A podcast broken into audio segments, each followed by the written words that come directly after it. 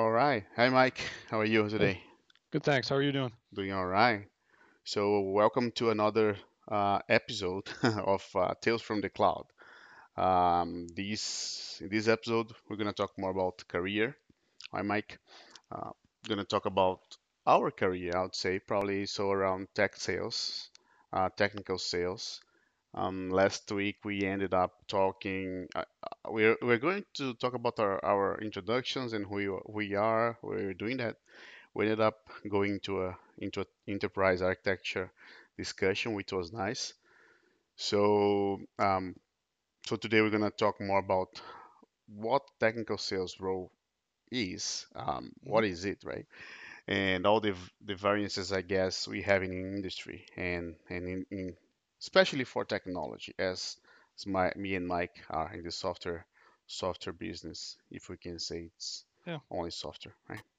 yeah. It's it's funny. I mean, it's interesting to me because you know it's a profession I've gotten into, and uh, I found at least when I was younger in the IT industry, it wasn't something that was really emphasized. You know, there's this idea that you'd go into engineering somehow, and then different aspects of either IT delivery or management, and no one ever really discusses the career in technical sales. So we just thought it might be interesting to give um, listeners a little bit of a sense of you know what the role is, why we do it, what we like about it, what we don't like about it, and then maybe how you could get into it if it was something that you found appealing.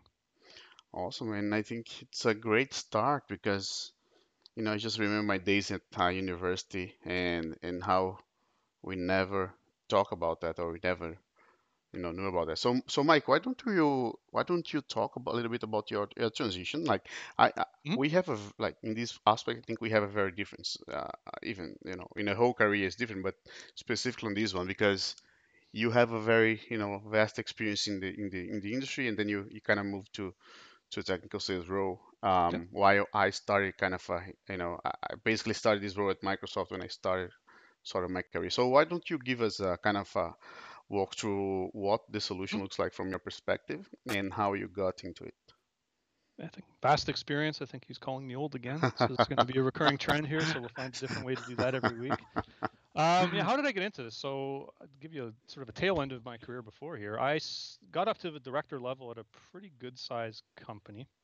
And, you know, I think it's easy to say I didn't want to take the next step. I mean, whether I could take the next step is, you know, not something I have an answer to, but I didn't necessarily want to keep going up the IT management ladder.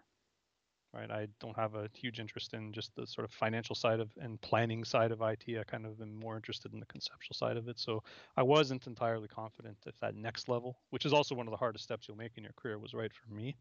So I'd also come to do sorry ahead. to interrupt, but what was the next level? I, I like VP, AVP, something like that. Okay, gotcha. Now I have no again, it's easy to say I didn't want to do it. I mean, truth is I have no idea whether I would ever be invited to do that, but nevertheless.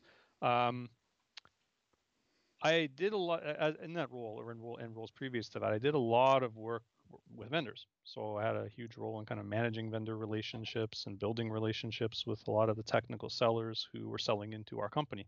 So I started to really develop an appreciation for the role. You know, what led me into it honestly was relationships. So, good friend of mine who was a former boss um, wound up in one of the vendor roles, and it was very easy for me to kind of follow him in.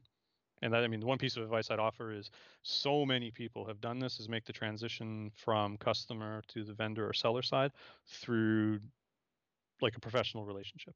So that somebody you know who sold to you often can bring you into an organization that you'd like to join. And that was kind of how it happened for me. Same thing happened at Microsoft. A former colleague who I've mentioned on this podcast already was at Microsoft as a seller. And she reached out and said, Hey, it might be interesting for us to work together. And the rest is history. It'll be five years for me in January. So that was kind of the how mechanically, if you will. Yeah, yeah, no, that's great. And and that's great. Yeah, so so I had um So I well, I as like thought last week, talk, worked a lot as a software engineer, um, and then I migrated to a company, to a telco company, and there I actually ended up doing, um, um, going to a, into an MBA, right? So I, and I always had this in my mind. I think a good point that you touched today was how we don't understand as we are in either university or some point in our career that we can, this can be a way, right? That can be a, a, a, a role for us Mhm. um, we always are. Know, I thought, and, and I was, I'm mentoring some of the university students, some university students these days, and they always talk about how can I be a software engineer? How how can I, you know, uh, what do you think I should do? What do you think I should, how should I advertise myself, so on and so forth. And I'm like, "Do- have you ever thought about, you know, different roles in the industry? And that's exactly what came to me. I never thought about it, but even in, in the university, like going through computer science um, I started taking some some classes from uh, from business uh, or or business management uh, uh, school that was kind of close to our school there, uh, and I started to kind of uh, understand I, I also like you know the business side of things um, as well. So what should I do now? Like because I'm I know how to program, I know how to code, but uh, it's not like what I really love and enjoy. I like to solve problems and then kind of come things come together, right? Yeah, see, for And me, it was like I, I love the like I the problem solving part of coding. It was, and I mean, uh, if I had my wherewithal, I would probably just do that because I really just enjoy it. hmm The challenge is everything else. Yep. Ten percent of your job is actually coding. The rest of it's you know these annoying project management meetings and status meetings and operational issues and all that. And it's like I found that starts to almost overwhelm the actual really fun creative parts of what you do. Yeah. No, that's right. That's right. And and I, I think um, what I what ended up happening to me was that uh, I I went into a Microsoft uh, program called uh, the Day Mac. So hmm Microsoft Academy College, uh, Microsoft Academy for college hires for who has an MBA. And um, I went through the program and, and I got through to the Microsoft Technology Center. Basically, this pro basically this program is like a two-year um, two-year program, right? That you you are a full-time employee, um, but you have some sort of uh, courses around that you can prepare you to go further. And it actually gives you an, uh, an, an opportunity to a guy like me and other people that do not have that much, I would say, uh, experience uh, either um, in the sales world and in the technical world, right? So, so I think it is a good way to start, and and I think we can we're gonna probably invite some other folks that are in our team that has actually joined this program through the university, not not an MBA, and it's gonna be good for to hear from them. But in the end of the day, uh, as we're talking, part of my interview was actually what you just said, like people asking me, you know, have you had an experience with a vendor uh, coming to you and trying to sell you something? hmm Um, and I actually had a couple of experience back in, in Telefonica uh, with a company that I'm not gonna say the name, but it was a techno. We are just revamping our portal there, web portal, and like we spent I think one year of this project, and I I've never seen a demo of a project. Like I've never seen an architecture discussion. It was all PowerPoint presentations about how cool that that technology was, and I'm like, this this cannot be like that, right? It's not possible, and that's like how how how I kind of um, understood a little, started to understand a little bit of their their role itself. hmm And what would you say working with vendors, the best sellers did when they interacted with you? If you think back for a moment, like what, what made a seller good when they were interacting with you? Yeah, so so if I can think about that, well, thinking about a technical sales itself, right? A technical seller itself was around uh, connecting, asking questions, and really trying to go further in understanding what the problem is, right? hmm Um, not just from asking the first question, trying to solve the issue, um, and but but really going, trying to go through the problem and uh, trying to figure out how how to help, right? I think that's the thing that I can remember the most, uh, and, and actually follow up, following up, and, uh, and and and giving some support after the fact, hmm right? So that's what I can think. Um, what are the, the characters that make sense for me? Go ahead. two that always stuck out to me. Um, first one was in some sense looking after the person you're dealing with, Mm-hmm. because you always find your customers in some sense when there's a making a change, they have to go out on a limb. Mm-hmm. Whether it's adopting a new technology, adopting a new cloud, adopting a new architecture, somebody's putting you know kind of skin in the game. And i found really good vendors acknowledge that right? Mm-hmm. they didn't just look at it from the perspective of how what they were talking about benefited the company. It was about how it benefited you as well and how they were going to help look after you i don't Yep. mean that in terms of gifts and you know bribes and stuff like that i mean in terms of just making you know keeping you whole right if you're taking a risk you're risking your credibility you're risking your good name to make some sort of change you know did you could you have faith that that person was going to be there to back you up and i think another thing the good ones also did was didn't use you simply as a vehicle to get you to your boss. Mm-hmm. one of the one of the things I found some really really bad ones do is they only have an interest in the so-called decision maker. Yep. You know, the person who's writing the check, and it's a very myopic view because those people often have people around them who they depend on to help make decisions. So I often found the best ones also understood that you had to have relationships at many levels Yeah. and treat them all with some degree of respect. It wasn't just a question of, you know, the low-level peon like me, you know, knowing that I was friends with my boss who was a VP or something like that, and thinking, well, you just use me to get to him, right? They would sell to you, they would work with you, and then equally, yeah, build up a relationship with those other people. But the good ones at least never made you feel like at least they wanted they were just trying to use you as a stepping stone to somewhere else. Yeah, and, and, and like so when when you think about that, I mean, we're talking about you know relationship being one of the I think the pillars, right? Uh, Yep. creating a relationship being one of the pillars, right? Um, but what what else do you think are are, are characteristics correct characteristics? Oh my gosh, my English is killing me now. It's all good. Um, Better than my Portuguese. um, but that are you know that make the difference in the in the role itself, right? Yeah, you know, I think there's a few. One, a certain element of technical aptitude, right? You're, you know, this sounds interesting, but you're getting paid a decent amount of money to really just learn technology, right? So Yeah. there is an expectation that for the technologies you cover, you do have a, you know, degree of mastery. I don't know is a great answer. You're allowed to use it, but not quite as often as you might want to, right? So you hmm are expected to, you know, be able to learn things, pick them up pretty quickly. Uh, presentation and communication. I mean, it, it is not necessarily just a PowerPoint job, but you do need to feel comfortable talking to people at many different levels in an organization. You have to be able to articulate, you know, value propositions of technology to show empathy for what their situation is. It's easy to come in and pitch cloud. Hey, it's great, it's pristine, it's new, nothing's wrong with it. Uh, That's not the reality of enterprise IT. So being able to also have a degree of empathy with respect to how you're going to take something new and fit it into the existing environment and one thing I remember discussing you before, and I think it's probably the most interesting thing I think you have to learn to do as a vendor, and that's this idea of synthesis. I, I, this concept was introduced to me through you know a gentleman named Alex. He's one of the most brilliant people I've ever known, and he introduced this idea of being able to take perspectives that you may not have experience in common with, and be able to synthesize an opinion from that. So to give you an example, you know we you know we talk about this concept whether it's data lakes, all these things.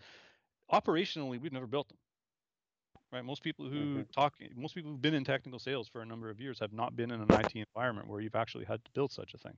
So the question becomes, what value do you actually bring being able to even talk about it? You've never hmm done, it, right? hmm And in that sense, it's almost the same as you know that a coach brings to team in an athletic environment. I say that because I just have the NBA opening night on in the background here, hmm but you know they're not players. Maybe they were, maybe they weren't. But the best players don't always make the best coaches. And what they can do in some respects is take all of the diverse experience that they have on their own, and more importantly, the perspectives they've gleaned from their customers, academia, literature, et cetera, and then from that be able to synthesize a point of view that's actually convincing and compelling hmm right? It's challenging because most of us, you know, we try we work in an experience-based way, right? I've done this, therefore that's good. Rinse, you know, wash, rinse, repeat. That's what I'm going to just keep doing.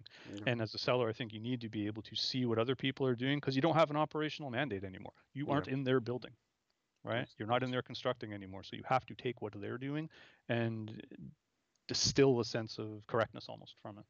Yeah, no, that's that's true, and that's a great great insight, I think, uh, for sure. And, and you know what's funny? I I I, I, wa- I I've been trying to listen to you know reading over o- over the, the years of uh, how to be a better, I guess, solution engineer, sales Mhm. engineer, and uh, there are a bunch of I think even podcasts or, or YouTube around uh, around sales engineer. But there's a guy that wrote a, a book um, he, I think it's the Six Habits of um, of hi highly effective sales engineer. And I was I was listening to him the other day, and he was like, "Yeah, you know how I I, I when I first started this job, I thought that I was gonna be an awesome sales engineer because I knew how to talk and how to make a demo at the same time. And I think it's a good a good kind of start because uh, you know y- first instinct is like you know, and I remember when I started this job, I was like, let me let me show you something. Like uh, the guys would say something to me, you would you know would tell me a problem. I'm like, yeah, yeah, yeah. Let me show you a demo on how to do that, right? And it's like you you run and you dash to run a, to do a demo. Uh, first thing uh, before really even understanding deeper uh, the problem or trying to synthesize. I I think what you said, uh, what the problem is, and, and really being kind of uh, uh, you know uh, as I would say uh, he- headshot headshotting, right? uh, Yep. the problem and trying to because you have to understand that you actually are part of a sales cycle, right? You're part of a, a, a, an overall team that is trying to achieve something. Um, and I, I think this resonated a lot to me in the in the first kind of uh, years of, of my, my career as a as a, as a solution architect sales engineer. Yep. Uh, right.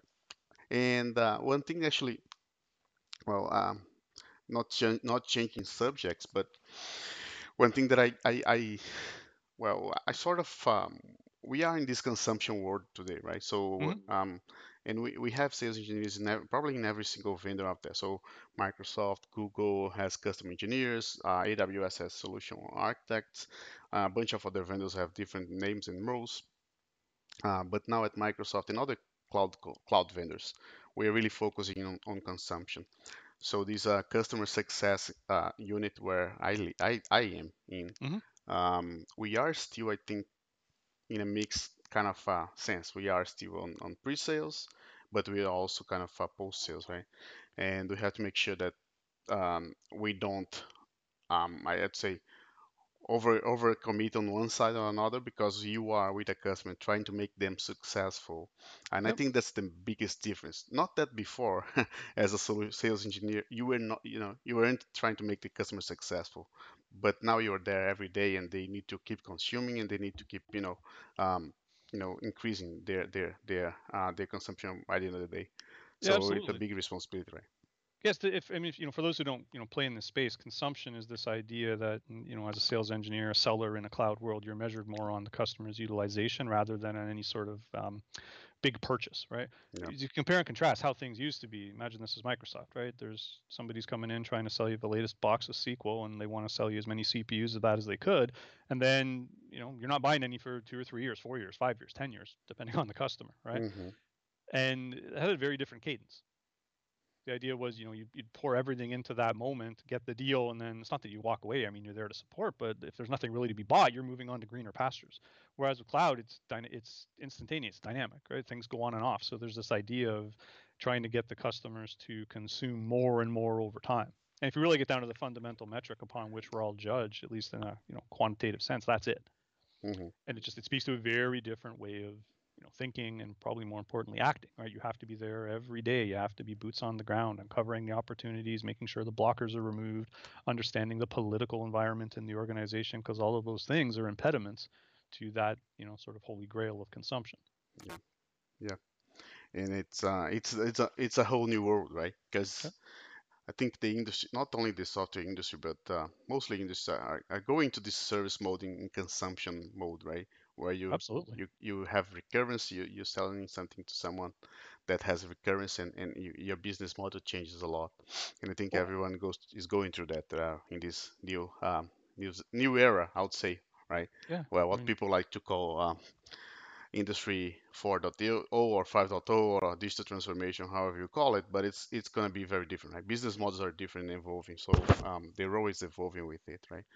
Everybody wants recurring revenue you know you think about one-time purchases it's like people will hem and haw for two days over when you know spending 99 cents on an app but you get them in a subscription No one, no hmm one thinks about Netflix. It's there. It's 18, 19 bucks a month if you want the 4K and the four streams and all that. No one even thinks about it. So it's you know once you've got that initial hook in, it people just don't care. So it's this idea of every business in some sense is trying as best they can to switch to that recurring revenue model, the as a servicification, if you will. And please forgive the abusive language, but um, you know, turning everything into some sort of service. And it has interesting implications with respect to ownership. You know, at some point, are you going to actually own your car? Are you going to be able to fix it, or is it just a service you're paying for, like everything else, right? Yeah. But very much the technology purchase experience is shifting that way. Now it's funny. I mean, cloud's still a small percentage of the worldwide cloud spend, but in terms of growth, it's I mean, without a doubt, where all the growth is occurring. So that model is going to become prevalent, whether we like it or not. That's true. And I think it's just again it speaks to a very different way of having to behave in a technical selling role because you're, you know, it's not a it's not one thing you're putting all your energy into and then walking away, right? If that happens, you'll find very quickly the long-term implications are bad for you. Your revenue streams are going to dry up because it's easy just to turn you off and turn on someone else. Yeah, yeah. No, that's true. That's true. And I, I think it's well, yeah. If we could, if I could like sum, if we, we could summarize, you know, what are characteristics or characteristics that are important, Mm-hmm. as you mentioned, like the cap, the so the capacity of synthesizing, right, a Yep. subject, as you mentioned, um, being, I think, being prepared to ask more questions and to really understand what the problem is, right? Uh, Yep. that's for sure. Going going forward, we understanding you are part of a team, I guess, right? You have a sales account, a sales representative, you have an account team, this and that um, probably always be prepared. I'd say so. Prepare yourself for a meeting, right? Uh, and and uh, almost almost like in a te- you know, almost like you are a teacher, right? You are a professor, right? So, and I had uh, this uh, little saying in back in Brazil as the difference between a professor and a student is like 24 hours. So you have those you have those 24 hours to prepare yourself for the next lesson um, so you can prepare. Then you're going to teach that, right? And it, Yep. it, I mean, it's not all wrong, right? It's not all at wrong. all. There's absolutely a pedagogical element to selling, right? Because Yeah, in so many cases, the first time someone's heard of something might be from you. yeah, You're and, not and doing your job if that's not the case, right? yeah, that's true. And we are living in a different world as well, right? Because information is is now short circuit, right? So um, sometimes as we come to a meeting, I'm sure you you've gone through that, and there's probably um, uh, one one person that knows more about something than you do. Um, even if in your field, in your in, in Microsoft technology, and I don't think it was that common before like 10 years ago, right? Um, so No, no. The same courses I can take, the same training I can take, the same documentation I have access to is something customers all have access to. And, and in many respects, you know, if, if you know, how am I different than a customer? yeah, In many respects, I expect them to have more low-level knowledge than I do, because again, for the ones who are well into their cloud journey, th- they're building systems that I'm not building, right? They should know more than me. true. What they shouldn't probably have is the broader perspective. So I would expect in our role we would have breadth. hmm You know, if someone, you know, are, are the people who are going to know Azure SQL more than me? Absolutely, 100%. hmm Will they know, you know, the little bit of everything that we have to know? Probably not. Right. And then again, their perspective is usually limited only to their own experience because they just don't have the role that drives them to speak to, you know, 50 customers, 20 customers, 120 customers, right? Yep. So that's really it. Yeah, it's and it's it, it. I never get offended by that. I mean, you might look at it naively and think, well, I should be the most knowledgeable person in the room on every subject. That that's impossible. Not at all. Yeah, not at all. It's Never it is impossible for sure, right? They're not, they're not, Especially they're not asking you to do that, right? They, yeah, they anybody who's you know kind of knows what they're doing, they're not going to expect you to know more than the people who are operational with the technology. and I- and I think this is actually a good tip for people that are looking to getting into this career, right? Yeah, Um, you know, you you're gonna have to be humble to understand that you're probably not the person that you know knows more around the technology or this and that around the room, but um, you're you're a person that can, as you said, connect and synthesize uh, really the problem and, and really have a sense of understanding. And and I think that's and and, and creating creating uh, relationships. I think really this is even um, more important than how I where do I click, right? Or um, absolutely. what do I do, right? Your, your ability to memorize that which can be Googled, who cares, right? That's not going Mm-hmm. to differentiate you. It's in some sense, you know, can you find, you know, do you know where your stuff fits? Do you have some degree of again empathy to understand what the customer's looking to do, what they need, and then you know having the courage. Another interesting skill is having the courage to say this is not the right fit. Mm-hmm. that's a tough one because again there's revenue on the line consumption call it what you will. People are judged accordingly right? People Yeah, got bills to pay people get reviewed in terms of how they're doing. And so real success in this field comes from long-term thinking right? It's easy to maybe burn a customer and sell them something they don't need or make a recommendation that's misguided but you'll get to do that once. That's right. and then you'll be escorted from the account or possibly the company but um, you know, thinking long term and being able to actually say, yeah, you know what, a competitor might be the right fit here because that's how trust comes. Mm-hmm. True. And yeah, again, you got to be careful with that. This is not the business you're in, but at the same time, honesty, you know, integrity. Because why are they going to listen to you, right? Why are they going to trust you? Why are people going to come to you for advice? And if you don't have those, pardon me, characteristics, you're done, So right? being uh, creating that sense of uh, being a, a trusted uh, advisor, a trusted person internally, right? More than anything, that's what that's how you build uh, the foundations, right? To to to Oh, absolutely. I mean, if you think about a, if some sort of conceptual pyramid where technical sellers are always trying to get to within a particular customer's account, it's always that role of trusted advisor, right? Mm-hmm. And you break it down, you know, trust. Do I believe what you're going to say? Is there a sense of integrity, uh, continuity with respect to what we've talked about previously? And an advisor, right? Are they going to come to you and just ask for advice? Hey, Yep. we're thinking of this. What should we do? Yep. If you can get to that position, you'll have a very fruitful career in technical sales. Yep. Yep. All right, Mike. So we are reaching the 25 minute mark here, uh, and I think we are you know, trying to keep around that time so people can listen to us while they uh, watch the wash the dishes. I guess, I guess. Uh, do a walk around the park. So um, just to to to to fin to close, um, do you have? I, I I I know I talked a little bit about this uh, this guy. Uh, he, I think he has a website called Demo Doctor, and Yeah. his book is Six Habits of. You know, it's it's interesting book to to to kind of uh, if you are in the role already, uh, would be interesting. Um, but do you have any recommendations on people kind of, uh, you know, trying to prepare for this sort of role or, or how they would look, look like going to an interview or something like that that you would like to just mention? Yeah, I guess I'll do two things just to conclude. One, if you are in an organization that has vendors, which almost every organization does, right, get to know them. Mm-hmm. Ask ask to sit in on a meeting, reach out, send an email. You know, it, it's you'll, you'll get a feel for what their day to day looks like, and it's probably one of the most authentic ways you'll be able to understand if it's a role you might like. Mm-hmm. Right? That's right. Yeah, 100%. So just you? connect connect with uh, someone that you you know work with uh, from a vendor perspective. Try to understand their role, right, and see if it makes sense And. LinkedIn, I mean, I- it, Yeah. it's always the case. I mean, I you know a lot of people reach out on LinkedIn, and it's all usually just some recruiting for some job I don't want. But Yep. eh, like, there's a good number of other people just asking advice about things, and I strongly encourage people to do that. It's like most people don't say no. Yep.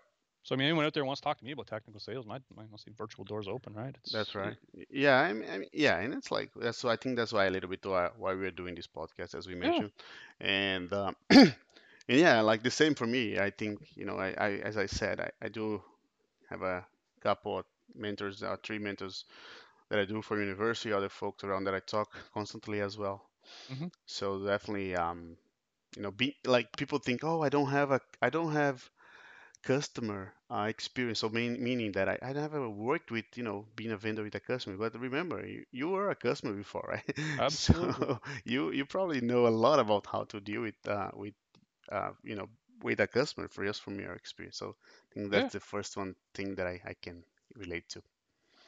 I mean, yeah, you know, I don't see my biggest strength is in this role. I have no, that's that's for other people to decide. But you know, one of the ones I think is like I can have a real empathy for customers, right? I've hmm seen the bad, I've seen the good, I've made or at least participated in the buying decision. I've made a few on my own.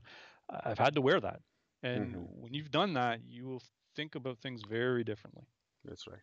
right? It's it's one of the cre- real, pardon me, key drivers of empathy in the role is having been on the other side, right? I know what the people on the other side are going through. I know what they're expecting, and it makes a lot of difference, Awesome. right? Because it just it doesn't it doesn't just you don't just you don't just come across as you know the uh, not that I wear suits, I wear track jackets all the time, but you know the person in the suit trying to sell people things they may not even want, right? I think when you can come across as authentic and empathetic, which is harder to do when you're younger, don't get me wrong, but when you've got a well, little mileage on you, it's one of the real ways I think have connected with customers, right? Because I can come across in some sense as being like, yeah, I've been there. You know what I mean? I, I get what I'm talking to you about because I've hmm had to live there too.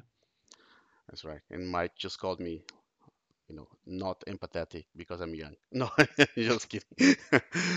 All right, awesome, Mike. So I think you know we, we're gonna uh, end up for today. I think it was a very nice conversation today, and um, Always. you know, uh, people. I hope people understand this. This is a chat. Me and Mike, uh, we're sharing this with you, and hope you enjoy. We got we got a great feedback from the first one, um, and uh, you know we're gonna keep keep going here. Uh, Mike, happy holidays. I think this is, you know, bef bef just before recording. We are recording just before December 25th. Uh, true. happy holidays, and for everyone out there, uh, whatever you believe uh, in life, um, happy holidays, and Yeah, wish same. that uh, next year is better than this one. You all be healthy, and uh, we'll see you all in uh, hopefully a week or so. Take care and have a good night. Awesome. Thank you, Mike.